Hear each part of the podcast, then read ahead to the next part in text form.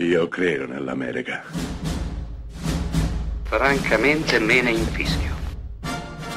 Io sono tuo padre. Anna Nishimasa. Rimetta a posto la candela. Rosa bella. Questa settimana a close up di scena il mito, la mitologia, e quindi ci corre l'obbligo di citare un film diretto da Tarsem intitolato Immortals. Film uscito all'inizio degli anni 2000, Immortals è un titolo che quasi non ricorda più nessuno ed è un peccato.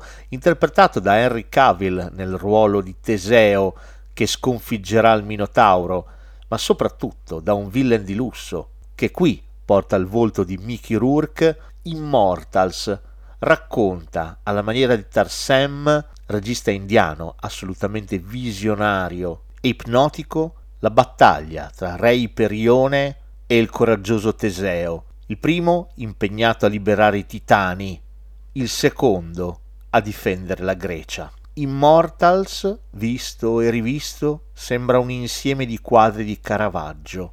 Ha un tipo di messa in scena e una fotografia che non possono lasciare indifferente lo spettatore. Perché da un lato, certo, rappresenta il mito, ma dall'altro lo fa con uno squisito gusto pittorico, mettendolo in scena con la giusta epica e il giusto rigore. Un ottimo modo di raccontare la mitologia, mai banalizzandola e mai rendendola semplicemente pura estetica, ma riuscendo a regalare alla vicenda anche corpo, materia, struttura, elementi che se da un lato affascinano lo spettatore, dall'altro lo educano ricordandogli la sua natura terrena, umana, fallace, mentre forse chissà solo il cinema è eterno, perfetto, insomma immortale.